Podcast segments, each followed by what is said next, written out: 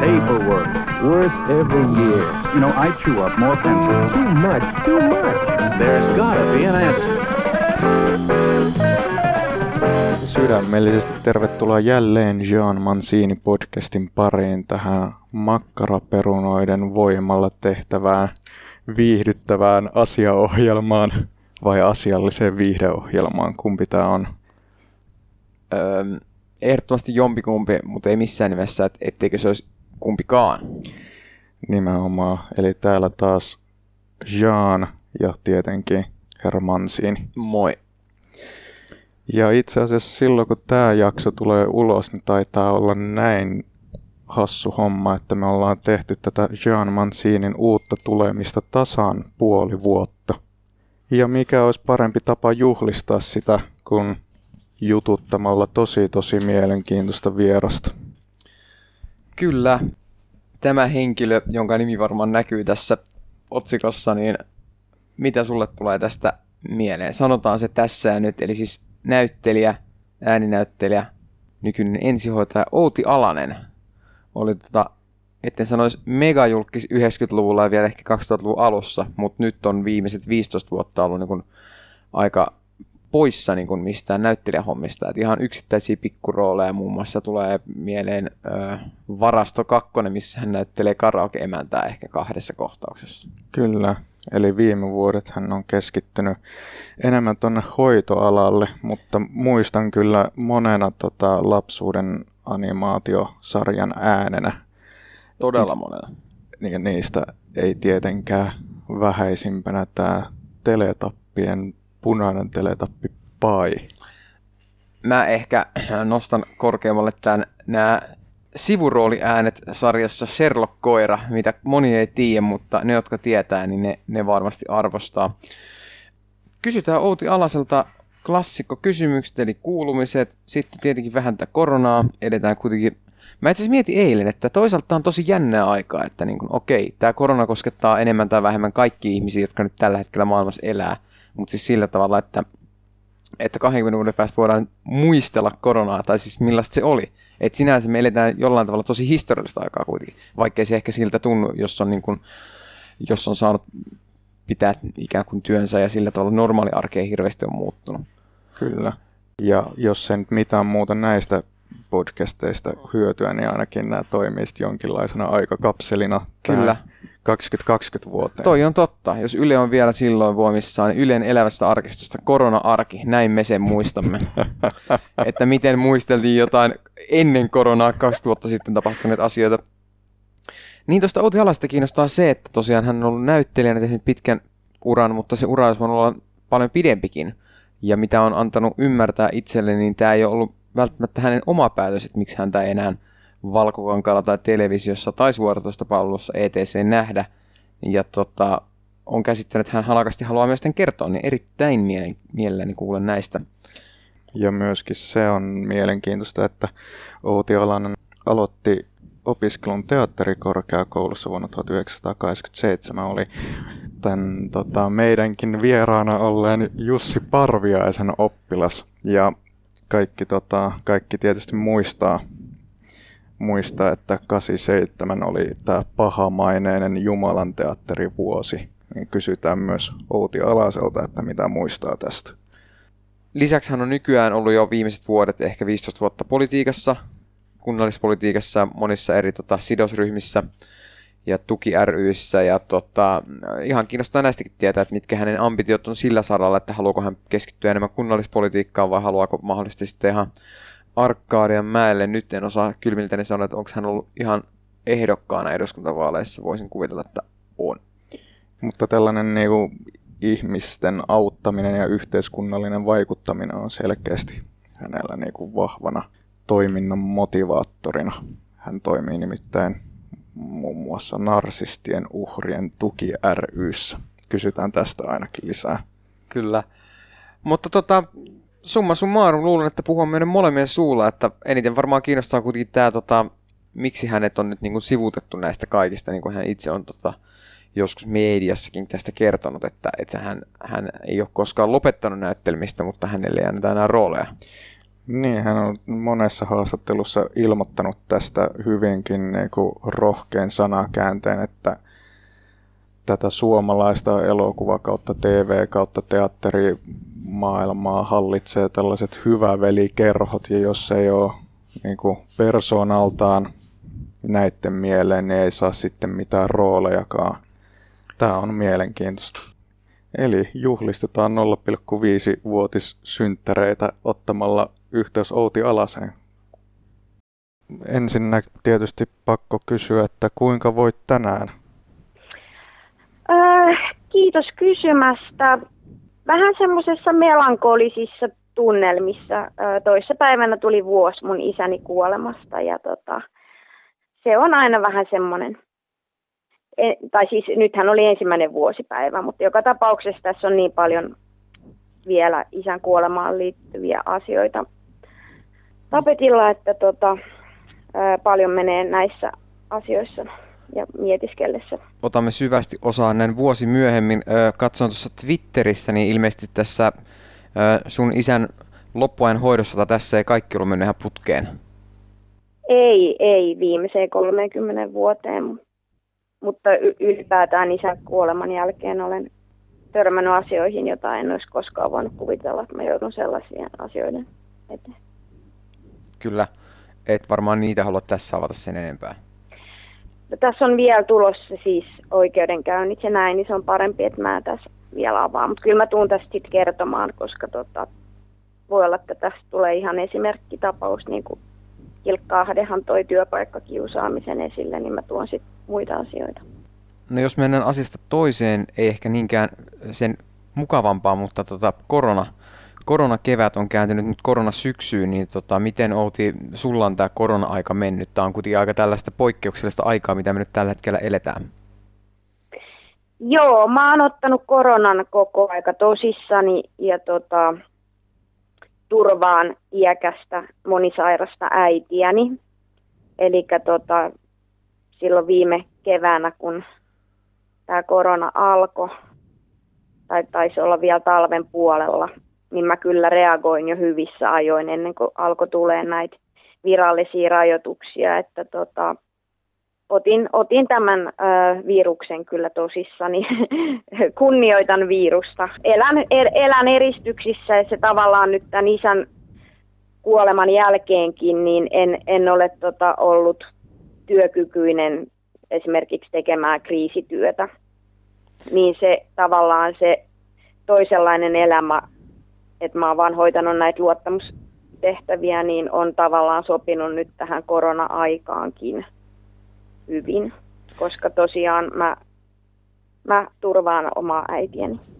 Niin, tässä on alusta tullut vähän, ainakin Suomessa tämmöinen mentaliteetti, että tätä koronaa aluksi oikein otettu vakavasti ja sitten jossain vaiheessa otettiin ja sitten tuli rajoituksia ja sitten niitä purettiin ja nyt sitten kun olisi uudestaan tulossa rajoituksia, niin nyt ollaan vähän väsyneitä, että ei enää rajoituksia. Totta kai se on taloudellinen tappio hirveän monille ja vie leivän pöydän äärestä, mutta, tota, mutta sulla on kuitenkin äiti, josta olet pitänyt huolta ja, ja näin.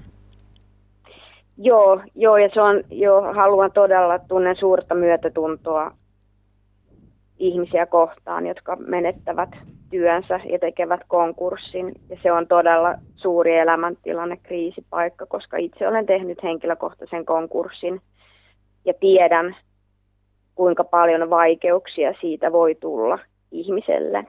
Se on, se on hyvin traagista ja surullista. Mutta sitten taas tällainen, että ei vaan huvittaisi noudattaa rajoituksia ja pitäisi olla kivaa ja näin, niin sitä mä en ymmärrä. Että se on mun mielestä semmoista välinpitämättömyyttä ja siihen olen kyllä törmännyt, kun tuolla julkisilla menee, niin jotkut ihmiset eivät kunnioita tätä virusta ollenkaan. Ja ehkä jos he eivät ole huolissaan omasta puolestaan, niin ehkä heidän kannattaisi ajatella sitä, että he voivat sairastuttaa jonkun ihmisen, joka voi vaikka kuolla tähän sairauteen. Nimenomaan, että ajattelisi sitten edes muiden tota, terveydentilaa tai, tai näin, mutta nyt tota, nämä pakolliset koronakuulumiset, kun on hoidettu pois alta, niin mitä jos muisteltaisiin sitten vähän menneitä? Ja tota, aloitit teatterikorkeakoulussa vuonna 1987 87 on jäänyt siitäkin historian kirjoihin, että silloin tapahtui tämä Oulussa tämä, tämä, tämä Jumalan teatteri. Niin muistatko mitään, että miten se opiskelu lähti käyntiin tällaisena vuotena, milloin tapahtui jotain näinkin teatterikorkeakoulun kannalta radikaalin musertavaa ja joku on sanonut jopa, että tämä koulu särky. Joo, muistan oikein, oikein hyvin. Meidän kouluajan opiskelu oli myös, väittäisin, että aika erikoista, plus se, että se ei menisi enää nykypäivänä läpi. Mehän, meidän koulupäivät oli aamu yhdeksästä yö kolmeen. Ei ihan heti alussa, mutta pikkuhiljaa mehän tehtiin Parviainen oli vastaava rehtori ja meidän opettaja, niin me tehtiin raamattu, Figaron häät ja sitten sielun elämää. Nämä oli tämmöisiä isoja, jopa yleisöltä vaativia näytelmiä, koska nämä näytelmät kesti noin kuusi tuntia. Niin silloin yleisöltäkin vaaditaan aika paljon, että he jaksaa sen katsoa loppuun asti. Mutta joo, siis koulu oli tota, meidän kurssi varsinkin oli tämmöinen väliinputoja-kurssi, että meillä ei ollut mitään opintomatkaa ja näin, koska tosiaan silloin, kun tuli nämä rehtorikiistat sitten, kun Parviainen sitten ajettiin ulos koulusta, niin tota, ja Marttoon valittiin rehtoriksi, niin siellä oli aikamoista hässäkkää, että tota, esimerkiksi ruokalaki lopetettiin ja ei ollut opetusta ja muistaakseni opetusministeriö meinasi lopettaa koko koulun ja se oli tämmöisessä niin kuin hätätilassa, mutta se ei ollut sitä niin kuin ihan koulun alussa, kun me alettiin. Meillä oli ihan normaali se ensimmäinen vuosi, mutta sitten se syksy 88, niin sitten, sitten äh, kun saatiin se tieto, että Parviainen tosiaan sitten äh, joutuu lähtemään sieltä koulusta, niin siellä oli kaiken näköistä. Välillä lenteli tuoleja ikkunasta ja kirjoituspöytiä. Ja sitten tosiaan oli tämä Jumalan teatteri samaan aikaan ja Pirun teatteri. Ja sitten tämä Turkka vielä niin kuin vaikutti siellä taustalla ja eros sitten tästä tehtävästä. Meidän kouluaikana iltapäivälehdet ja Ylen uutiset aika usein olivat siellä pihalla päivystämässä. Tuossa mainitsit esimerkiksi Turkan, johon tämä periaatteessa yleensä manifestoituu tämä koko teatterikorkeakoulu tuohon aikaan, niin tota, millä, mitä muistikuvia sinulla on Turkasta? Hän ei ollut mun aikana siellä koulussa. Hän oli, hänet oli niin kuin siirretty muihin tehtäviin. Et hän oli kuitenkin vielä koulun rehtori niin kuin virallisesti, mutta mä en muista, missä hän sit niin kuin vaikutti. Et mä näin hänet kerran, Joo. kun hän lenkkeili kouluun ja hän toi tämän eroilmoituksen. Se oli semmoinen iso pahvinpala, jossa luki minä eroan että mä en ollut hänen kanssaan muuten yhtään tekemisissä.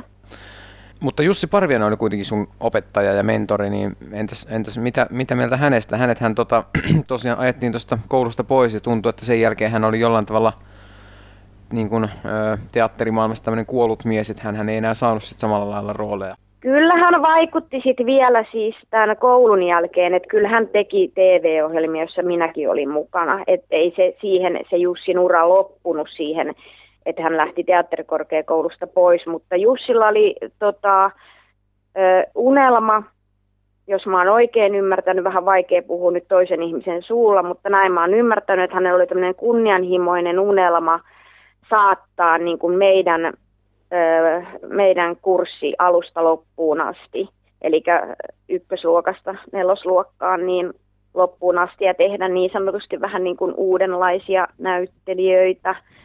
Ja tota, se ei sitten toteutunut, niin se on ollut kyllä Jussille, se on ollut niin kuin tosi kova pala, näin mä oon ymmärtänyt.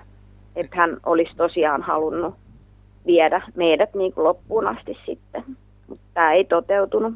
Niin, sitähän on mediassa usein kertonutkin, että että tuohon aikaan Jumalan teatterin myötä niin tota, tämä koulu niin kuin ikään kuin särkyy ja oppilaat jää heitteille, niin hän varmaan tarkoittaa just tätä omia oppilaitaan, ketä hän opetti ja olisi halunnut opettaa ihan loppuun asti. Joo, kyllä, joo, jäätiin heitteelle joksikin aikaa. Toki moni palas kouluun.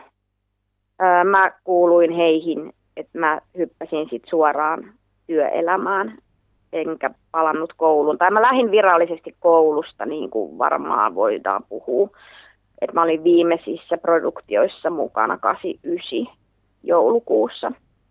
Ja sen jälkeen mut on varmaan kirjoitettu ulos sieltä koulusta, mutta mä sitten hyppäsin suoraan työelämään. Okei. No, mut muistatko, että mitä ajattelit silloin tuosta Jumalan teatterista ja mitä ajattelet siitä nyt itse tuosta niinku skandaalista ja kaikesta, mitä siihen ympärillä tapahtui? Muistan oikein hyvin. Mehän oltiin tosi nuoria. No osa oli tietysti vähän vanhempia, varsinkin ohjaaja-oppilaat. Me oltiin kaikki samassa. Moni myös keskeytti koulun, jonka mä ymmärrän senkin. Kyllä se oli niin kuin ajattelin silloin, että niin kuin mageeta, wow, tämmöistä niin kuin anarkiaa ja nyt jälkikäteen ajateltuna niin aika lapsellista.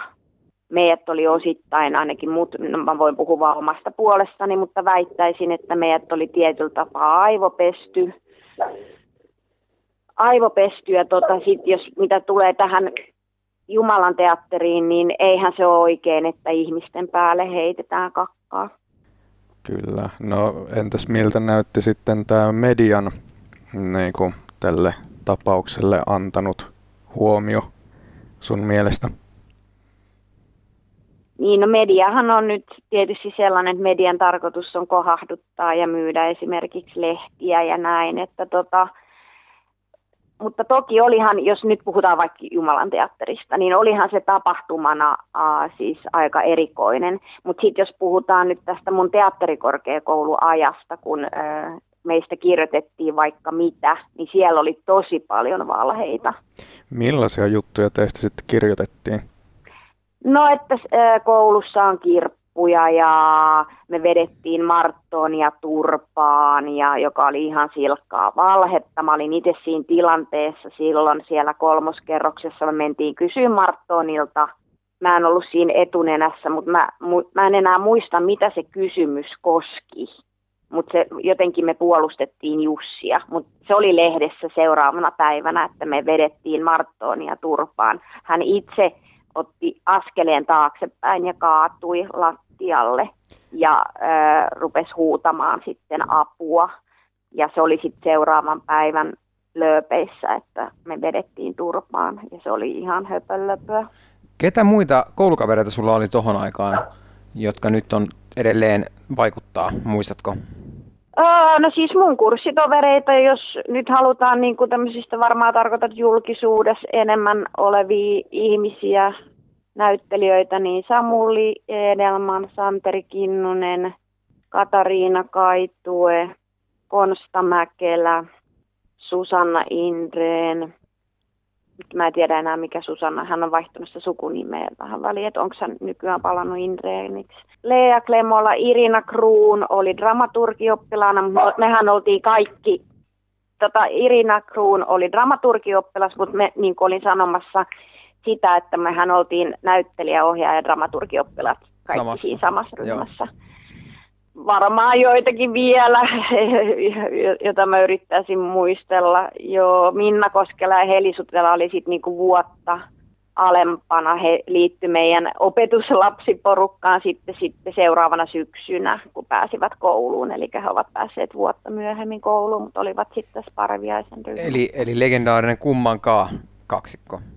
Kyllä, no niin. kyllä, joka tulee muuten nonstoppina tullut vuodesta 2004.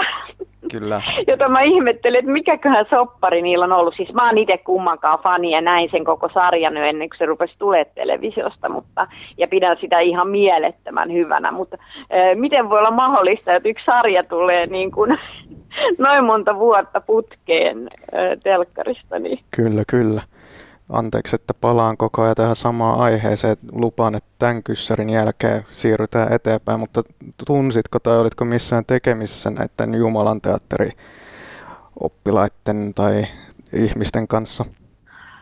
Itse Jumalan teatterin, joo, eli Jari Halonen, joka oli tässä tämä ohjaajana, niin ö, olin ehdolla Aleksis kivestä kertovaan elokuvaan, niin siihen naispääosaan. Ja kävin niissä harjoituksissa useamman kertaa, kunnes totesin, että en halua. Mutta mulla olisi ollut silloin tarjolla se naispäärooli.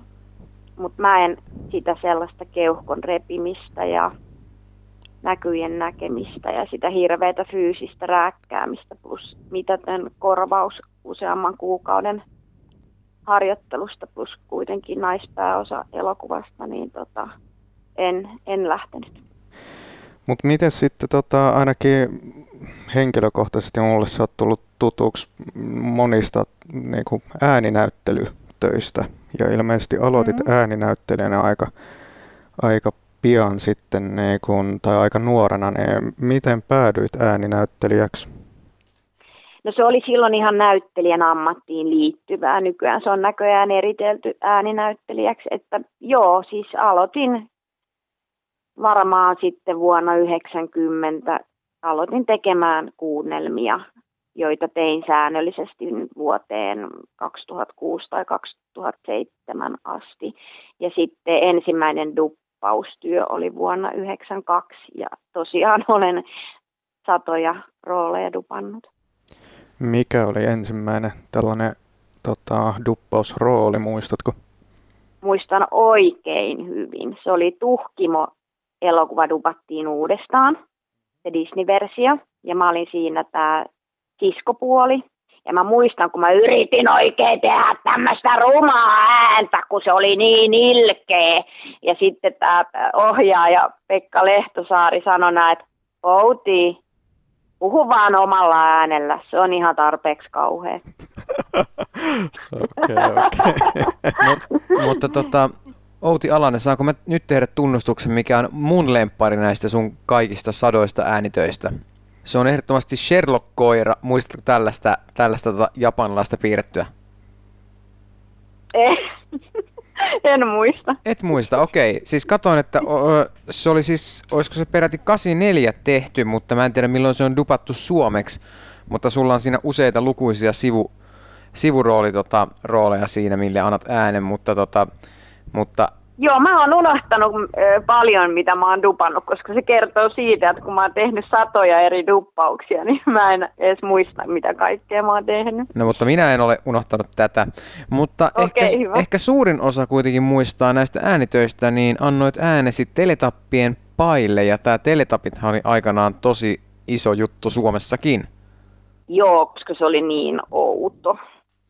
Niin, se oli, se oli vähän outo munkin mielestä, koska mä olin silloin tota, ala-asteella, siis niin kuin muistan, että omat luokkakaveritkin innostu siitä, ja siitähän tuli niin kuin figuureita ja VHS ja kaikkea mahdollista, ja siis sehän ei niin kuin ehkä siinä iässä ollut enää sellaista, mitä normaalisti sen ikäiset kattoisi, mutta kuitenkin jotenkin siitä sitten ikään kuin vanhemmatkin ihmiset innostu.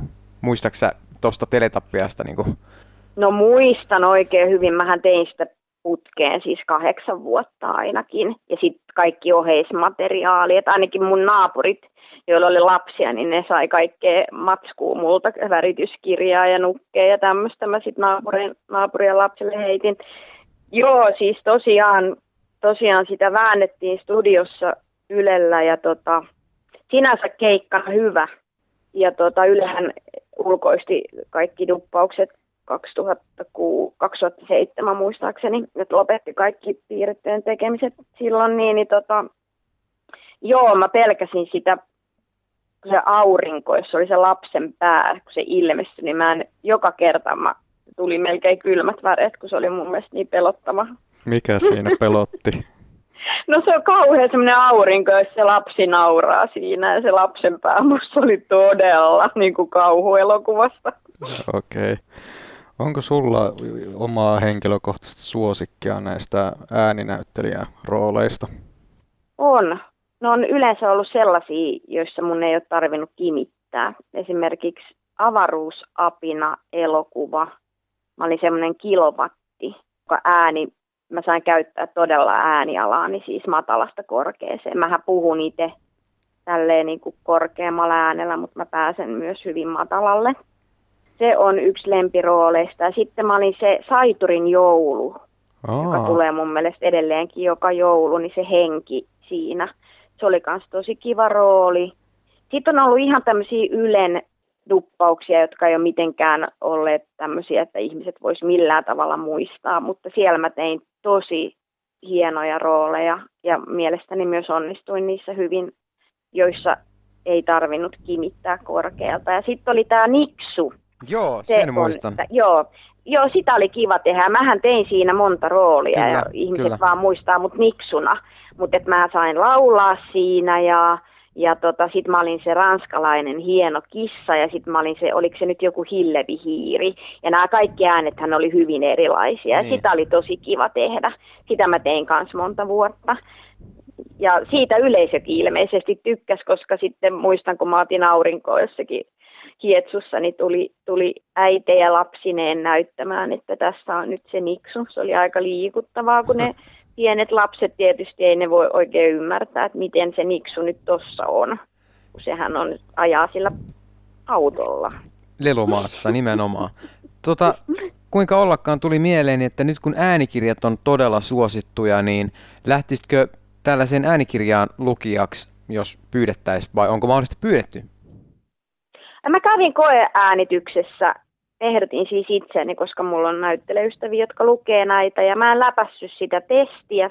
Se oli tosi vaativa testi, ja tota, mulla on omat epäilykseni kyllä, miksi mua ei valittu, mutta tosiaan mulla on kuulemma liian leveä S, plus sitten tota, jonkun kohdan luin teennäisesti, mutta runoja luin kuulemma hyvin, että varteen otettava uudestaan, että, että suositeltiin tehdä uusi koeäänitys, johon mä en sitten niin kuin lähtenyt.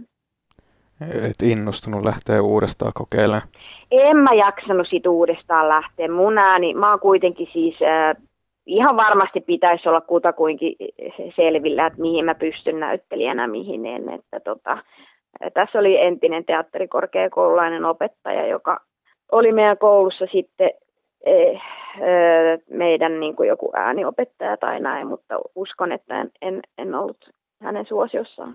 Mutta hän oli valitsemassa muun muassa tähän firmaan sitten. Sulla oli sen verran kokemusta ja itsekunnioitusta, että et lähtenyt sitten ikään kuin uudestaan kyykytettäväksi. Puhutaan tuosta vielä kohta vähän myöhemmin. Tosiaan sun ääni tuli tunnetuksi viimeistään tuossa Teletappi-sarjassa, mutta tota, sä olit tehnyt kuitenkin ihan näyttelijän töitä. Sun iso, iso eka rooli taisi olla tämmönen, oliko Kerttu Hurmeen rooli tässä Häräntapaisessa sarjassa? No se oli se, millä mä tulin niin kuin suuren kansan tietoisuuteen. Joo, kyllä, pitää paikkaa. Kyllä, kyllä. Onko tämä nyt sulle ikään kuin se rakkain, rakkain tämä tota Häräntapaase vai, vai onko jotain muuta? Ei missään tapauksessa ole rakkain, että muut ovat tehneet siitä merkityksellisemmän. Mä en ole vieläkään muuten lukenut sitä kirjaa, täytyy varmaan lukea joku päivä. Öö, ei, ei kuulu rakkaisiin, mutta se työ oli sinänsä rakas, koska meillä oli niin hyvä porukka. Ohjaaja Jussi Niile, siellä on mulle hyvin tärkeä ihminen ja hän oli tosi mukava ja hän antoi mun olla outi. Kaikki ei mun persoonassani välitä, mutta tota, me, meillä oli erittäin hyvä joukko tekemässä sitä ja tähän lasken ihan koko joukon järjestäjistä, valomiehistä, näyttelijöihin. Että tota, lämmöllä muistan niitä aikoja kyllä, vaikka en roolihahmostani niin aina pitänyt. Tämän härän tappoaseen ja sitten varmaan myös ton ruusun ajan myötä teistä tuli myös tällainen seksisymboli. Niin mi- millä tavalla tämä julkisuus vaikutti sitten normaaliin elämään ja miten otit sen silloin? Joo, se oli outoa, että yhtäkkiä kun menee bussiin, niin mut pyydetään nimmareita. Mä muistan sen illan, kun mä lähdin mun tyttökaverin kanssa Helsinkiin ja härän tappo se oli alkanut jo pyöriin ja yhtäkkiä kaikki halusit nimmareita. Mä en ollut ikinä ajatellut, että musta tulee niinku julkisuuden henkilö, julkis. Sitä sanaa muuten ei ollut silloin, kun me käytiin teatterikorkeakouluun. Et meist, meidän niinku tavoite oli tulla näyttelijöiksi. Ja tota, mä oon ollut aina hyvin jalat maassa oleva ihminen. Mä väitän, että pissa ei noussut päähän niin kuin se hyvin monilla yleensä nousee. Että näyttelijöistä tulee, he esittää niin kuin muka vaatimattomia ja nöyriä, mutta he puhuu niin kuin paskaa. Et yleensä se pissa lähtee sitten nousemaan väärään päähän, mutta ei mulla. Mä oon aina viihtynyt, mä annan e- niin kuin esimerkin. Esimerkiksi Missä on suuri pohjoinen kuvauksissa, se oli semmoinen road movie, aloitettiin Helsingistä ja päädyttiin sitten Norjan Bjotsfoodin jäämeren rannalle. Mä olin se liftarityttö ja Paavo Pentikäinen oli tämä rekkakuski. Ja kyllä mä yleensä viihdyin ja olen aina viihtynyt valomiesten ja järjestäjien pöydässä. En siellä missään ohjaaja ja tuottaja. Tää, jos mä olisin opportunistinen ja sellainen taktikoija, niin silloin ehdottomasti kannattaisi tehdä itseään tykö ja olla niin sanotusti tässä hienommassa piireissä. Jokuhan ajattelee näin. Näinhän ajatellaan, mutta se ei kerro sitä, että mä en ajattele näin, vaan kaikista parhaimmat jutut on siellä jossakin muualla. Eli mä, mä en ole sellainen ihminen, joka tota, tekee itseään muka tykö. Ja sitten kuitenkin ajatuksena se, että saisi lisää töitä sitten sen prokkiksen jälkeen. Niin, tuosta olet mediassakin aika paljon puhunut, tota, että, että näyttelijän työt loppuivat ikään kuin, että, että tota, sun persona ei ikään kuin miellyttänyt tai että et viihtynyt niin paljon tai et tuonut itse asiassa tyky, että olit mieluummin sitten avustajien tai valaisijoiden tai näiden kanssa, etkä sitten niinkään siellä suuressa saleissa ohjaajien niin kuin hännysteltävänä, niin tota, onko sulla jotain muitakin esimerkkejä? Oliko, loppuko ne työt yksi, yksitellen vaan niin kuin hitaasti ja varmasti, vai oliko joku selkeä tämmöinen point of no return, milloin sitten niin tajus, että okei, että nyt, nyt pitää keksiä jotain muuta? Ei, kyllä ne pikkuhiljaa rupesi loppumaan. Sittenhän mä tosi paljon niin kuin elin äänitöillä ja näin, että ne pikkuhiljaa rupesi loppumaan. Ei ne loppunut seinään, mutta äh, silloin kun mä tein tämän kalenterin itsestäni, niin en osannut kuvitella, että se järkyttää varsinkin mun kollegoja niin paljon, että varmasti vaikutti osaltaan. Mikä siinä sitten järkytti niin kovasti kaikkia? Joo, tämä on nyt, mä oon väärä ihminen vastaamaan tähän, joka siis se oli niin kuin, se vaikuttaa edelleenkin. Se vaikuttaa niin, että ihmiset, jotka on vaikka ollut mun kurssitovereita ja mä oon näytellyt heidän kanssaan vuostolkulla, niin eivät tervehdi. Vaihtavat kadun puolta, ovat mukaan ajatuksissa, kun tulevat minua vastaan. Voivat mennä pöydän alle piiloon, laittavat lakin naaman eteen, jos tulen yllättäen kulman takaa, koska hätkähdys on niin suuri. Tämä on ihan käsittämätöntä käytöstä aikuisilta ihmisiltä. Ne, jotka kuulee nyt tänne, että haloo, niin kyllä mua voi ihan tervehtiä normaalisti. Et mä mä niin tunnen heitä kohtaan suurta myötähäpeää, että aikuiset ihmiset voi olla näin lapsellisia kuulostaa uskomattomalta.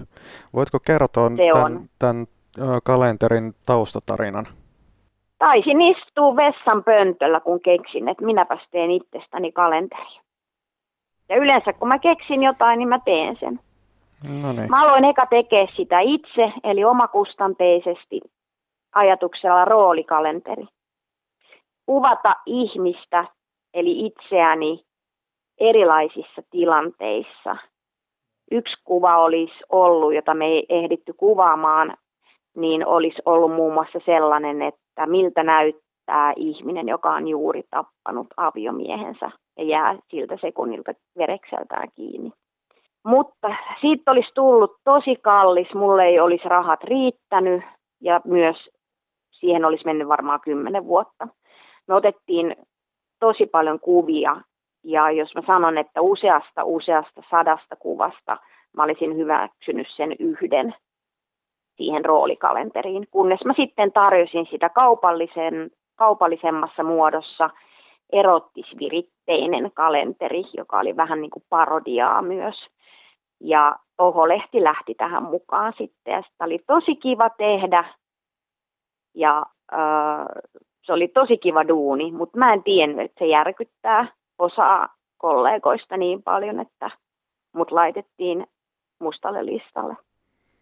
Niin, eli pelkästään tämän kalenterin seurauksena jotkut ihmiset niin kuin kategorisesti kieltäytyy moikkaamasta ja, ja niin kuin... Niin, mä en tiedä, kun mä en ole jutellut. Mun pitäisi varmaan pysäyttää seuraavaan kerralla esimerkiksi vaikka Aku, joka tulee vastaan ja laittaa lakin silmille, että, että kerrotko, mistä on nyt tuulee. Että... Puhut ää, Aku Louhimiestä? Joo, esimerkiksi. Tai mun kurssitovereista, että mi- mikä on nyt, kun et voi tervehtiä, että mihin tämä liittyy. Että he olisivat nyt oikeita henkilöitä vastaamaan tähän. Kyllä. Tosi vaikea niin kuin jotenkin miettiä, mutta mä luulen, että se menee jotenkin näin, kun mä oon nyt tässä muutenkin joutunut miettimään, minkälaisia me ihmiset ollaan ja mistä syystä. Mutta joku tämmöinen pelko, että käy itselleen samalla tavalla, että joutuu työttömäksi ja menettää ammatin ja sitten jotain muuta käsittämätöntä. Siis, mä, siis mulla on tosi vaikea vastata muiden puolesta tähän, että miksi he eivät tervehdi mua. Niin, totta kai ajattelin vaan, että onks, ootko päässyt keskustelemaan tästä kenenkään kanssa, mutta et, et ilmeisesti... En, no, mutta mä uskon, että semmoinen päivä ja hetki tulee kyllä. Että esimerkiksi mulla on moni ystävä, jotka oli mulle aika tärkeitä näyttelijäkollegoita, niin ystävyys loppui siihen niin mä uskon, että mä joku päivä sitten keskustelen näiden ihmisten kanssa. Mä uskon, että tulee semmoinen hetki. Mutta tota, käytännössä tämän kalenterin myötä niin, niin kuin vanhat ystävät lakkas niin kuin moikkaamasta enää kadulla ja yksitellen sitten niin kuin, ei enää tullut työtarjouksia ja ne hommat vaan väheni. Hommat väheni kyllä aika dramaattisestikin. Toki mä oon niin kuin sen jälkeen tehnyt, on ollut TV-sarjassa, kieltäydyin kyllä Vares-elokuvan roolista. Se oli kyllä eri, erikoinen tapa, miten se rooli mulle esiteltiin. Kerro, kerro siitä.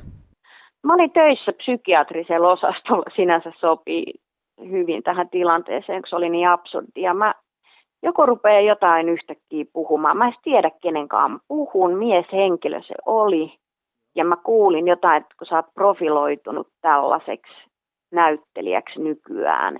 Ihan kuin siellä olisi ollut sana porno, mutta mä en ole varma.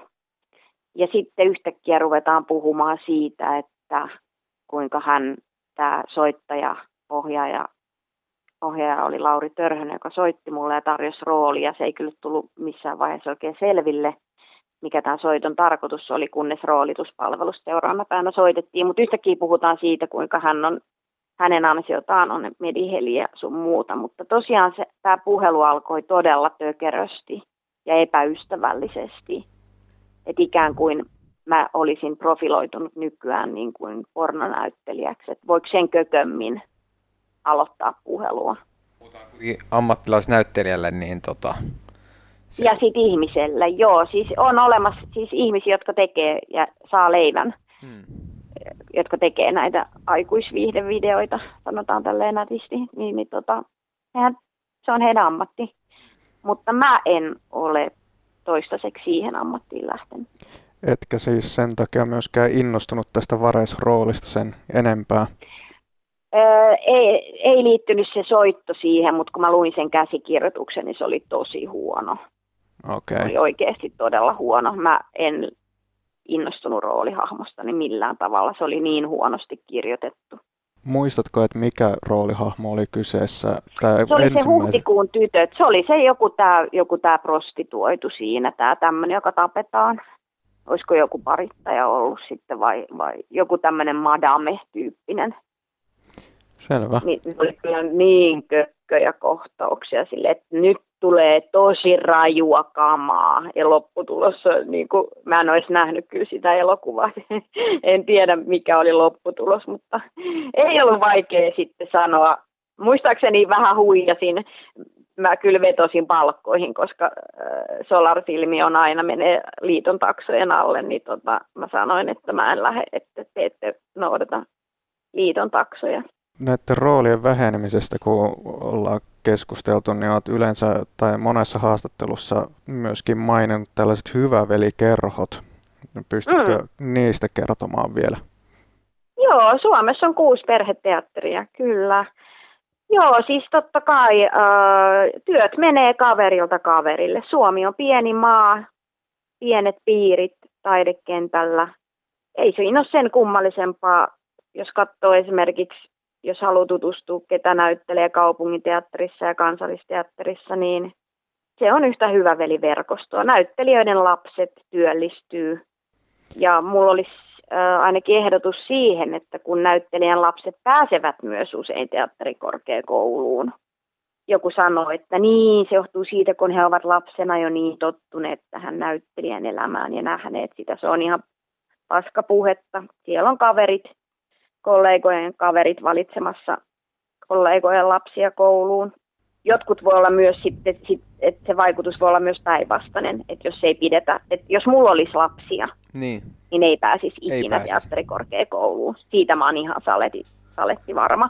Mutta mulla olisi tähän siihen niin kuin yksi ratkaisu, jolla vältettäisiin tätä, niin ulkomailta tulisi raati niin. valitsemaan koulun pääsijät, niin silloin me vältyttäisiin tältä hyväveliverkostolta ja nepotismilta.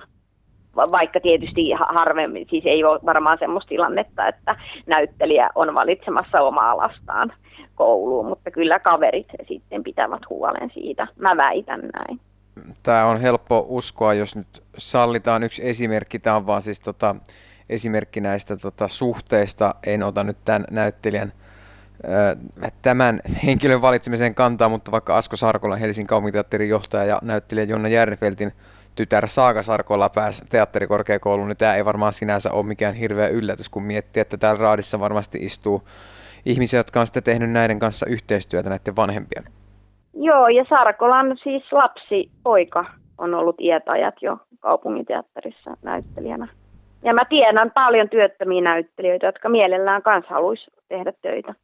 Et se on ihan selvä juttu, että siis, ja hän pääsi, nimenomaan hän, Sarkola on ottanut oman poikansa sinne, joka on mun mielestä tosi väärin. Ja sitten tämä, mistä, mistä oli niin kuin julkisuudessa ja mistä mä oon julkisuudessakin paljon postannut, niin tämä räikeä yksi esimerkki oli tämä Oulun teatteri, kun Kari-Pekka Toivonen ja Merja Larivaara oli siellä. Tälleen vitsikkäästi voi sanoa, että siellä oli kaksi teatterijohtajaa. Eli Kari-Pekka oli teatterijohtajana ja mä sitten kyllä puutuin siihen asiaan, loin sitä painetta, koska he, hehän laskutti oman firmansa kautta. Mitä laskuttivat, sitä en tiedä. Ja työllistivät omia lapsiaan jotka eivät ole päässeet teatterikorkeakouluun. Ja räikein esimerkki oli tämä näytelmä Peppi. Neljästä sadasta hakijasta juuri heidän tyttärensä oli paras, joka ei ole päässyt teatterikorkeakouluun. Törkeetä. Eli menee ammattinäyttelijöiden ohi. Tästä oli, Tämä oli se räikein esimerkki ja silloin mä hermostuin. Ja muistaakseni mun twiittini tästä asiasta oli Pekka Haaviston twiitin jälkeen sillä viikolla Suomen viitatuin ja retviitatuin. Ja niinhän siinä sitten kävi, että pariskunta lähti pois sieltä. Tähänhän liittyy myös se, että nämä näyttelijät oli minuun yhteydessä, osa näyttelijöistä, koska siellä oli hyvin paljon työpaikkakiusaamista. Kerroit tuosta Lauri Törhösestä, että se oli Törhösen ohjaama tämä Vares, mihin sua yritettiin saada, kun olit profiloitunut tällaiseen pornojuttuun. Näin ilmeisesti oli sulle kerrottu. Tämä, Näin mulle esiteltiin Niin. tämä asia, joo. Kyllä. Oikein tälleen Joo. kohteliasti. ja Lauri. Törhönenhän joutui sitten tikun nokkaan tästä Me Too-jutusta ja sitten nousi tuommoinen twiitti mm. esiin, missä olit jo aikaisemmin kertonut tästä Lauri Törhösen, ei niinkään seksuaalista väärinkäytöksestä, mutta tällaista niin muuten, muuten tuollaista tota, henkisestä väkivallasta eli kiusaamisesta. Mutta siihen ei ollut sitten puututtu, mutta myöhemmin kun tämä Too lähti sitten etene, etenemään ja esimerkiksi Elina Knihtilä oli vuolaasti kyynelehtimässä tota A-studiossa, niin sitten sivalsit tästä, että tämä on tekopyhä, että vasta siinä kohtaa se nostettiin, että silloin kun sinä näistä asioista puhut, niin ei oltu niin sanotusti milläskään. Joo. Mä olin ekassa ambulanssiharjoittelussa Kallion pelastuslaitoksella, eli keskuspaloasemalla, ja Iltalehti teki tämmöistä kiertishaastattelua, että on, oletko kokenut seksuaalista häirintää töissä. Mä olin ainoa niistä haastateltavista, joka sanoi, että olen. Kaikki muut sanoivat, että en, ei ole.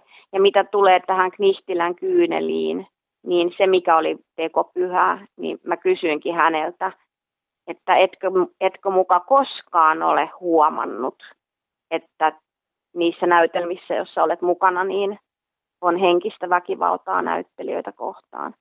Koska tämä Me Too-kampanja sinänsä ei ollut ihan reilu, koska tässähän nostettiin pari nimeä esille. Sinänsä tärkeä kampanja, joka lähti sieltä Yhdysvalloista ja tuli nämä kamalat tuottajaherrat esille. Mutta tätä henkistä väkivaltaa, tätä harjoittavat naisohjaajat ja miesohjaajat. Miesohjaajat miehiä kohtaan, naisia kohtaan, naisohjaajat naisia ja miehiä kohtaan. Tämä on paljon isompi kokonaisuus kuin vain Me Too-kampanja. Ja tätä kiusaamista ja vallan väärinkäyttöä on edelleen. Ja muuhun ollaan paljon yhteydessä näiden asioiden tiimoilta. Ja mä yritinkin järjestää tuossa Oodiin taidekentän kiusaamiseen liittyvän paneelin, mutta sitten aika moni peru. Ja sitten mä ajattelin, että no mä siirrän sen myöhemmäksi ja nyt on sitten korona, että nyt ei kannata mitään tota kyllä järjestää, mutta aion tämän vielä järjestää, koska mä oon alustavasti sitten kysynyt niiltä, jotka ei perunut ja sitten yrittänyt haaliin lisää ja saanutkin joitakin ehkä vastauksia, mutta aion järjestää tällaisen paneelin, joka liittyy taidekentän kiusaamiseen eli henkiseen väkivaltaan. Luuletko, että suhun ollaan yhteydessä sen takia, että ajatellaan, että sulla ei ikään kuin ole niin paljon menetettävää, kun olet jo ö, ikään kuin kirjoitettu ulos tuosta skenestä ja muut eivät sitten uskalla tulla omine kasvoneen, koska pelkäävät, että ei saa sitten enää rooleja?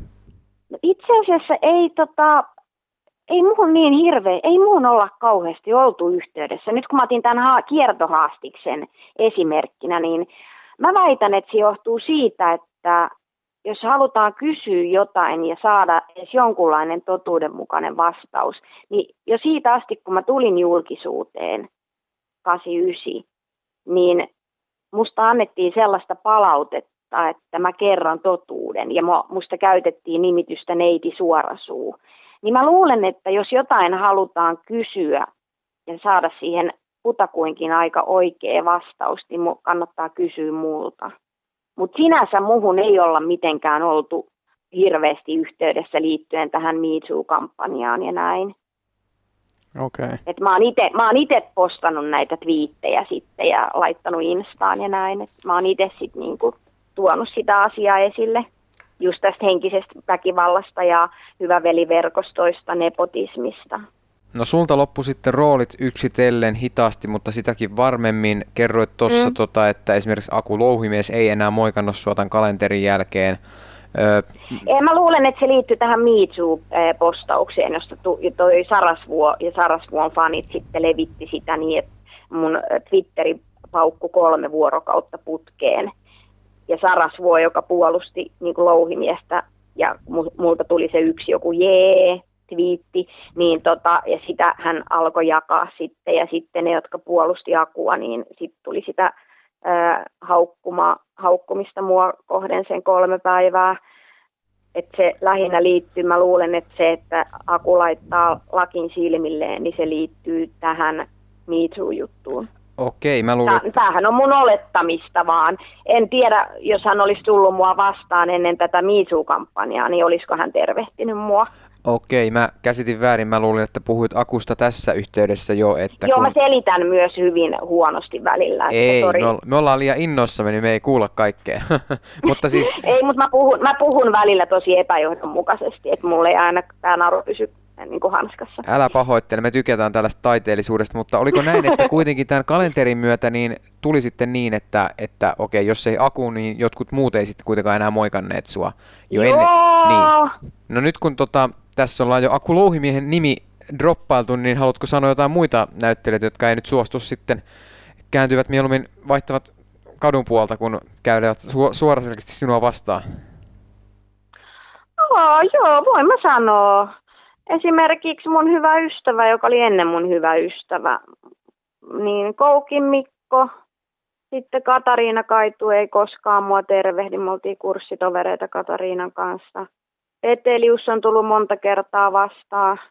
No kyllä mä vähän lasken Puotilankin Jukan tähän, vaikka se nyt viimeksi joutui mua tervehtiin. Mä en huomannut, että se oli sentin päässä musta. Ja sitten kun mä nostin, kun juttelin torilla muiden ihmisten kanssa, niin en huomannut, että Jukka olikin siinä vieressä. Mutta kun mä sanoin, että elämän kertakirja on tulossa, niin siinä vaiheessa käänsi varmaan pelästyy, että mä kerron totuuden kaikesta. Voi näitä on niin monia, että mä en edes muista, kun mä oon tullut niin tota, tämän, niin kuin, mä oon niin tottunut jo tähän, että ne nimet, että en pidä mitään listaa, mutta kyllä, siis kyllä. nämä nyt tuli äkkiseltään mieleen, että joo. Onko, tota, onko sitten sellaisia ihmisiä, jotka edelleen, sä olet sama Outi heille ja niin kuin moikkaavat kyllä ja muutenkin pitävät yhteyttä? Joo, mulla on, mulla on, mulla on hyviä näyttelijäkollegoita, varsinkin heitä, jotka ovat myös kärsivät siitä, että ovat erittäin vähän työllistyneitä.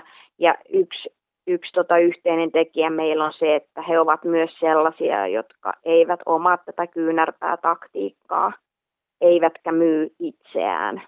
Eli tota, samassa veneessä ollaan. Ja sitten on mulla toki tietysti sellaisiakin, jotka on työllistyneitä.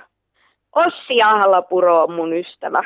Ja, ja tota, yksi mun hyvä, erittäin rakas, nyt jo edesmennyt näyttelijäkollega Salmen Risto oli sellainen, joka aina puolusti mua, koska silloin jo, kun mä olin hyvinkin työllistetty näyttelijä aikoinaan, niin mä aiheutin hyvin monissa ohjaajissa ja näyttelijöissä, jostakin syystä määräsytin heitä, niin Salmen Risto aina puolusti mua ja sanoi, että antakaa Outin olla Outi. Heillä, heillä oli varmaan joku ongelma. He tuli kysyä, että mikä sun lempinäytelmä on ja minkä roolin haluaisit näytellä. Niin mä oikein provosoin heitä ja sanoin, että kauniissa ja rohkeissa olisi kiva näytellä. Koska se kysymyksen asettelu ja se tilanne oli jo sellainen, että siihen sisältyi hyvin paljon epäystävällisyyttä, niin en mä lähde sitten tällaista keskustelua tosissani tällaisten ihmisten kanssa, varsinkin jos promilleja on kolme, et, niin tota, veressä niin käymään mitään järkevää keskustelua. Sitten mulla on ollut paljon tilanteita, että känniset näyttelijät tai ohjaajat on tullut sanoa mulle esimerkiksi näin, että sä oot tosi huono näyttelijä. Mä sanon, että jaa. Mun mielestä mä en ole. Onko tullut suoranaisia ehdotuksia, että jos nyt tehdään fyysisiä asioita, niin saat, saat seuraavan roolin tai jotain tämmöistä suorasukasta, kun promille on ollut enemmän veressä tai ei välttämättä ollenkaan? No joo, mä kyllä muistan yhden tällaisen tilanteen. Mä olin ehdolla päärooliin yhdessä elokuvassa. Mä en tiedä, kato, mähän voi saada kunnianloukkaussyytteen, jos mä sanon niin kuin nimiä. Mutta joka tapauksessa mä olin ehdolla ja mua kuvattiin suomalaiseen elokuvaan. Elokuvaan paljon. Mä olin kyllä tekemisissä joskus vapaa-aikanakin tämän ohjaajan kanssa, mutta joka tapauksessa tuli yöllä sitten kysymys kello kaksi yöllä, että tuutko kahville. No mä en lähtenyt, mutta en mä myöskään saanut sitä päärooliin. Muistatko vuotta, että minä vuonna tämä tapahtui? Joo, muistan. Tämä oli 2000, 2007. Nyt hieman epäasiaton kysymys, mutta kysyn sen kuitenkin, että oletko joskus miettinyt, että jos olisit lähtenyt vaikka tuolle yölliselle yökahville, niin voisiko ura sitten olla edelleen, niin kun, tai voisiko se olla erilainen tämä näyttelijäura? Tälle? En missään tapauksessa ole miettinyt. En missään tapauksessa. Mä en ole myytävänä. Se on, se on hyvä. Näin mä toivoinkin, että vastaat. Olisiko joku sellainen, joka myöntäisi ton asian, mutta mä en, mä en, mä tota, mun ura olisi voinut olla ihan erilainen, jos mä olisin lähet, lähtenyt tähän miellyttämisen kulttuuriin. Mutta kun mä olen outi ja mä kerron totuuden ja mä en halua mielistellä, mä en vaan kykene siihen, koska mun mielestä se on väärin. Musta on väärin olla ystävällinen jollekin, jota mä en, josta mä en oikeasti pidä, pelkästään ajatellen niin, että mä saisin töitä. Se ei vaan sovi mun luonteelle yhtään. Ja tuossa varmaan tuli pähkinänkuoressa sitten, miksi, tota, miksi tässä sitten, eli ilmeisesti persona ärsytti niin paljon, niin kuin olet itse kertonut, että, että ne roolit sitten väheni vähenemistään. Niin, nyt olisi hauska joskus tämmöinen, siis tähän olisi hyvä järjestää joku tämmöinen keskusteluohjelma, ongelmatapaus Outi, mutta kukaanhan ei kertoisi totuutta, vaan kaikkiaan sitä alkaisi kehumaan. Mutta siis se olisi äärimmäisen mielenkiintoista pyytää, mä voisin koota tämän jengin Jutel, että jutellaanpa Outista ja miksi on tapahtunut näin ja näin ja näin ja mitäs mieltä ootte, niin mitäköhän valheita sieltä tulisi vai tulisiko sieltä jopa totuuksia, että tota, tämän kalenterin myötä tuli tällaisia lauseita, Siis mähän mainostin sitä alaston kuvilla Iltalehdessä ja se järkytti suomalaista kollegaryhmää, mutta se taas e, muissa se herätti lähinnä niin kuin ihastusta. No mä en tiedä, mun mielestä kumpikaan ei ole oikein. Ne nyt oli tämmöisiä erottisia kuvia, joilla mä tavallaan mainostin räikeästi tulevaa kalenteria. Mutta tota, niin tuli kaikkea huhuja liikkua, että mä yritin työllistyä sitä kautta, että mä olin niin epätoivonen. Sori vaan, mä tiesin, että se tulee vähentämään mun töitä ja silti tein sen, mutta mä en ollut varautunut siihen, että mä menetän mun näyttelijäystäviä ja he rupeaa puukottaa mua selkään. Koska taidekentällähän tapahtuu vaikka mitä ja näyttelijälinjan opinto suunnitelmassa kehoitetaan näyttelijäopiskelijoita rohkeisiin vetoihin ja menemään jonnekin sellaiselle alueelle, mikä on pelottava ja ällöttävä, jonka he itse kokevat sellaiseksi, ja sitä kautta tutkia maailmaa. Niin minähän, jos joku olen tutkinut tätä maailmaa ja pistänyt itseni alttiiksi, vaikka tosiaan mä tein tämän, en, mulla ei ollut näin hienoja ajatuksia, vaan mä todella tein tämän sillä ajatuksella, että hei, mä teen itsestäni kalenterin. Juuri näin. Mä oon ollut aina hyvin leikkisä. Öö, jos tällainen tapaus Outi tilaisuus järjestettäisiin, niin ketkä siellä olisi sitten kutsuttuna puhumaan? No kutsukaa nyt ihmeessä vaikka Koukin Mikko, sit Akukin voisi olla siellä, vaikka mä en ole mitenkään Akunkaan, mä en ole töitä tehnyt. Mutta, ja kutsukaa sitten sinne vaikka Katariina Kaitue ja sitten vaikka Pirkka Pekka ja Jukka Puotilakin voisi olla siellä. Sitten jotain sellaisia, kenen kanssa mä en välttämättä ole töitä tehnyt, jotka on, joille mä oon niin sillä tavalla vieras, että he ei mua henkilökohtaisesti tunne. Outi, hmm. Outi, me luvataan, että jos meillä on joskus tilaisuus, että meillä on oma TV-ohjelma, niin me luvataan järjestää tämä tässä ja nyt. Ja tämä, tämä menee tuohon podcastiin ulos, että me pidetään Joo. tämä lupaus. Ja mä lähetän viestin tässä näille, jotka mua ei tervehdi, että ihan rohkeasti voi tervehtiä. Että se kuuluu ihan semmoiseen tota, niin kuin, käytöstapoihin, että voi olla, että mäkään en ole aina tervehtinyt kaikkia. Ja nykyään mä oon niin, että mä en tervehdi, koska mä tiedän, että ää, jos mua ei tervehditä, niin mä en tervehdi ekana. Mä nykyään teen ihan tämmöisiä kokeita, että mä vaan katson sit suoraan silmiin ja katson, kun heillä on, yleensä tämä tyypillinen kohtaaminen on niin, että heitä rupeaa, he laulaa niin kuin vähän niin kuin omissa ajatuksissaan, tai sitten kengännauhat aukeaa just mun kohdalla tai jotain näin. Niin näin. Se on, mun mielestä se on hyvää käytöstä, että tervehditään. Kyllä, ehdottomasti. Ainakin näin mulla on lapsena opetettu. Mutta miten tota, nyt kaiken tämän jälkeen, nyt olet kouluttautunut uudestaan, niin kuin olet tehnyt hoitoalan töitä ja muuta tällaista, mutta ootko katkera tästä kaikesta en, näyttelijäuralla? En missään tapauksessa. Luojalle kiitos, että mä oon saanut tällaisen luonteen mä en ole missään tapauksessa katkera. Ja näinhän, kun mä arvostelen jotain tai haukun jotain suomalaista elokuvaa, että huonosti ohjattu ja huono käsikirjoitus, niin jokuhan hyvin mielellään ajattelee ja varmaan puhuu, että mä oon katkera ja siksi mä arvostelen. Joo. Mutta mä en ole missään tapauksessa katkera. Elämässä on paljon muutakin kuin näytteleminen. Ja mähän on nyt perustanut oman teatterin, et mä en ole koskaan lopettanut näyttelijän ammattia, mullahan on jäänyt tosi paljon kesken mun käsikirjoituksia, koska mä opet, opiskelin tosiaan kaksi terveydenalan tutkintoa, ja tämä ensihoitaja AMK, niin sitä tutkintoa mä tein neljän vuoden sijasta kuusi vuotta, koska mun äiti sairastui syöpään esimerkiksi sillä välin, ja sitten mä olin äitipuoli kolmelle pojalle ja pistin heidät sitten heidän elämänsä etusijalle. Niin tota, se vähän viivästyi, mut, ja mä opiskelin vielä ruotsit ruotsalaisessa ammattikorkeakoulussa, ja nämä on ollut ihan upeita seikkailuja, mutta en ole missään tapauksessa katkera. Se olisi varmaan hirveetä olla katkera. Mä voin vaan kuvitella, koska se on semmoinen myrkyttynyt tila. Elämä on ihana suuri seikkailu niin hirveissä kuin kivoissakin asioissa. Et mä näen elämän niin mielenkiintoisena kokonaisuutena. Ja täällä kyllä riittää tekemistä ja sitten mä aion saattaa loppuun nämä mun kesken jääneet. Nythän mä sain pitkästä aikaa pienen apurahan meidän näytelmää varten, mutta korona siirsi sen ensi Se piti olla marraskuun puolesvälissä tämä ensiltä, mutta kaikki siirtyi parilla vuodelle eteenpäin. Ja tosiaan olen perustanut teatterin, mä en ole vielä sitä rekisteröinyt, mä en ole saanut sitä aikaiseksi liittyen näihin perintöhommiin. Se on työllistänyt mua tällä hetkellä. Se on se oma näytelmä, reality-sarjanäytelmä, tämä oma juttu, niin tota, mutta olen teatterin johtaja. Voitteko puhua minulle minun arvokkuudellani? Eikö se kuulu tässä meidän? Minä olen suuri teatterin johtaja. Teatterin nimi on Teatterikärsimys putkeen siis.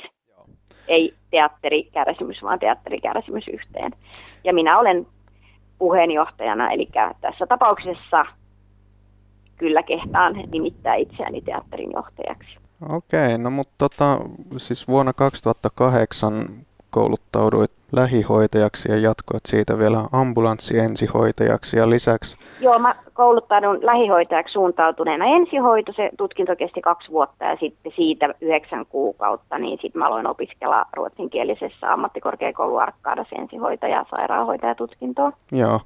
Sitten toimit myös narsistien uhrien tuki ryssä, eli tällainen niin kuin, ihmisten auttaminen ja ihmisistä huolehtiminen on ilmeisesti ollut niin kuin, koko elämän ajan sellainen niin kuin, lähellä sydäntä. Ehdottomasti. Siis ihmisten tärkein asia täytyisi olla heikommassa asemassa olevien auttaminen. Sitten mä tota, perustin ryhmän lemmikin menettäneille muun muassa. Että, ja mä oon tehnyt paljon Helsinki Missiolle vapaaehtoistyötä. Itse asiassa he muisti mua eilen kortilla, koska mulle tulee nyt tähän pieni tauko tähän vapaaehtoistyöhön liittyen vanhuksiin, koska tota, tämä isän kuolema on kuitenkin aiheuttanut mulle paljon kärsimystä, niin silloin ei pysty hirveästi auttaa muita. Plus sitten, että on vielä tämä ihana korona, joka kun mä otan sen tosissani, niin vältän kaikkea ylimääräistä kontaktia. Mutta olisiko vielä jotain sellaista roolia, mitä, minkä haluaisit tehdä vaikka teatterissa tai vaikka elokuvassa tai TV-sarjassa? Millaisista näyttelijän töistä haaveilet vielä? Mä oon ennen aina sanonut näin, että haluaisin näytellä psykopaattia, joka on muille esittäytyy erittäin ihanana, herttasena, mukavana ihmisenä, mutta joka on sarjamurhaaja. Mutta valitettavasti sen aika on sillä tavalla mennyt, että tämä näytelmä, johon mä oon saanut jo pienen apurahan, se on Äidin kulta, ja tämä mun kuvataiteilija ja mun teatteriin kuuluvan Jaakko Rustaniuksen käsikirjoittama näytelmä, ja se teksti on mun mielestä niin hyvä, että mä voisin maksaa siitä, että mä saan tehdä sen. Ja mun rooli siinä on pienen pojan rooli tai sitten tämän viisivuotiaan pojan äidin rooli.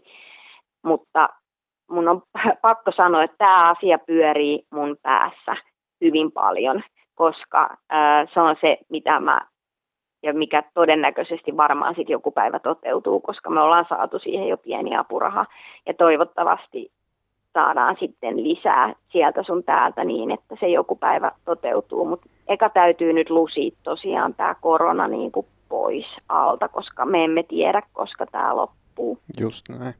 Kerrot, että nyt tällä hetkellä et ole pystynyt sillä tavalla tekemään töitä, kun on tota, tämä äidin, äidin tilanne ja myös, myöskin isän, isän tota, kuolema. Plus se, että mä oon saanut jo paljon hoitoalalle porttikieltoja. Ai jaa, mikä tässä on siis taustalla? Öö, mä puutun kiusaamisiin työpaikoilla. Joo.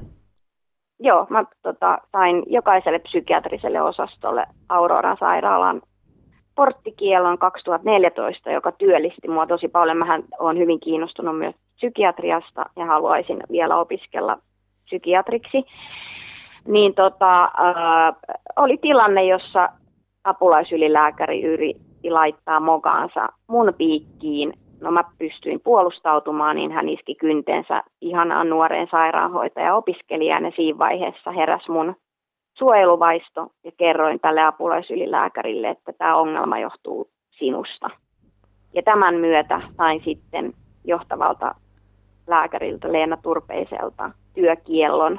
Ja syy oli se, että vaarannan potilaiden terveyden kun mä puolustin potilasta ja hänen omaistaan. Mutta puutuin tähän lääkärin epäasialliseen käytökseen, joka ei ollut silloin siis tämä Leena Turpeinen. Hän johtavana lääkärinä antoi tämän työkielon, mutta tämä oli osaston, ei ollut edes osaston lääkäri, vaan oli siellä muissa hommissa, mutta sattui olemaan silloin siellä. Ilmeisesti auttoi kollegaansa, joka ei ollut niin kokenut psykiatriassa, mutta hänen käytöksensä oli tosi rumaa. Niin sain, sain työkiellon ja sitten mä sain pari vuotta sitten työkiellon keikkafirman seureen. Oli sairaanhoitajille tarkoitettu tilaisuus, jossa pyydettiin rohkeita puheenvuoroja ja kehitysehdotuksia. Mä annoin niitä ja sen jälkeen mut heitettiin ulos siitä lafkasta.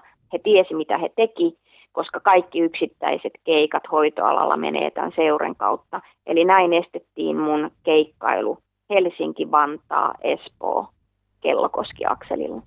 Päästäänkö nyt vähän tähän politiikkaan, eli ilmeisesti olet aina halunnut pitää pienemmistä huolta, niin kuin tässäkin puolustit tota, mm. tätä potilasta ja hänen omaisiaan, ja samalla tavalla noissa näyttelijähommissa niin olit pitänyt myös ehkä toisten ihmisten puolta, jotka ei sitä ollut ymmärtänyt tai tälleen, niin, niin oot vasemmistoli... Joo, mä sanon, että ei saa puhua rumasti. Niin.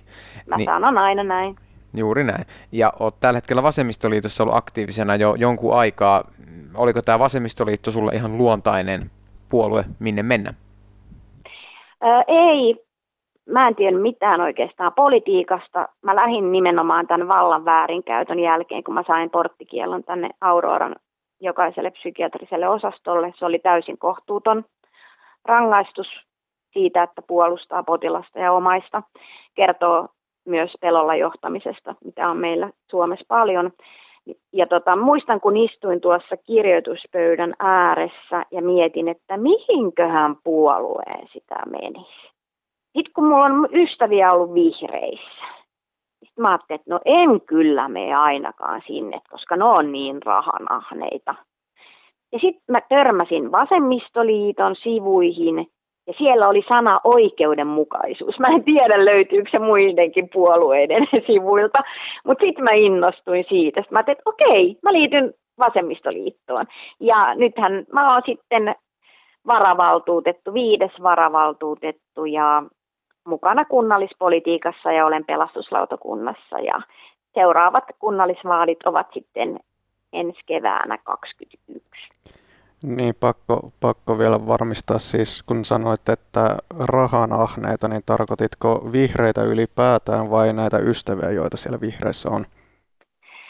Öö, no tietysti kun mä tunnen niitä osittain, niin tuntuu siltä, että heillä on raha hyvin merkittävä tekijä. Ja nyt mitä mä oon huomannut kunnallispolitiikassa, niin tuntuu, että vihreät on melkein pahempia kuin kokkarit näissä raha-asioissa. Okei. Okay. Millaisia tavoitteita on vielä niin kuin politiikan saralla? Oi, niitä on tosi paljon. Psykiatria. Meillä on koko aika enemmän psyykkisesti oireilevia ihmisiä. Mä oon tehnyt monta aloitetta liittyen psykiatriaan. Se oli hirvittävä virhe, että Helsingistä alas ajettiin oma psykiatrian päivystys – ja tota, sitten ää, työpaikkakiusaaminen, ehdottomasti se lainsäädäntö, työlaki on vuodelta 2002, se on jo vanhentunut. Työelämä on muuttunut, meillä on paljon sitä pelolla johtamista, josta on nyt pikkuhiljaa alettu puhua, että nimenomaan siinä johtamisessa on ongelmaa. Kun aluksi, kun mä rupesin tätä työpaikkakiusaamista viemään eteenpäin, niin väitettiin, että ei sellaista ilmiötä olekaan. Kas kummaa, nyt siitä puhutaan jo. Ja nyt puhutaan jo oikealla nimellä, että se on huono johtaminen, joka yleensä altistaa tähän. Ja sitten tota, sit mulla on ulosottoon liittyvää tota, lakiehdotusta, eli siis ulosotossa olevat velalliset ihmiset, niin nyt ne ovat nostamassa sitä suojaosuutta, mutta mä voin kertoa omasta kokemuksesta, että mulle ei edes ole suojaosuutta. Eli keikkalaisella ei ole suojaosuutta. Eli jos mä tienaan 150 euroa kuukaudessa, niin mä maksan siitä 30 prosenttia ulosottoa. Ja silloin kun mä tein tämän henkilökohtaisen konkurssin, mä hakeuduin heti velkasaneeraukseen niin, että mä olisin maksanut joka pennin takaisin. Ja tähän velkojat ei suostuneet. Ja mun velkajärjestelijä sanoi, että tuttu tilanne, velkojat taktikoivat niin, että he saavat ulosoton kautta suuremmat korot. Ei mitään järkeä. Musta Ne. olisi yhteiskunnalle paljon enemmän hyötyä, että mun velat olisi uudelleen järjestetty. Ja mä voisin olla vapaampi ja tehokkaampi ihminen. Ja mä tiedän, että mun kohtalotovereita on paljon. Aivan varmasti. Mites meinaatko tonne eduskuntavaaleihin osallistua? Nyt kun Joo, tässä- mähän olin nyt viime vaaleissa ehdokkaana. Mä sain aika hyvin ääniin, oli mun ekat vaalit. Mä sain vajaa tuhat ääntä. Mä asun Helsingissä. Ei ehkä helpoin kaupunki saada vasemmistoliittolaisena ääniä, mutta tota, ehdottomasti jatkan tällä politiikan tiellä. Vielä ihan tähän loppuun tästä näyttelijähommista, niin tota, onko muita näyttelijöitä, että olet huomannut, että on kokenut tämän saman kohtalon kuin sinä, jotka on niin, kuin niin sanotusti systemaattisesti ajettu ulos tästä piiristä? ehdottomasti Katja Kiuru, joka on äärimmäisen lahjakas näyttelijä. Hän, hän kirjoitti tämän esikoiskirjansakin tästä, mitä hän on näyttelijänä kokenut.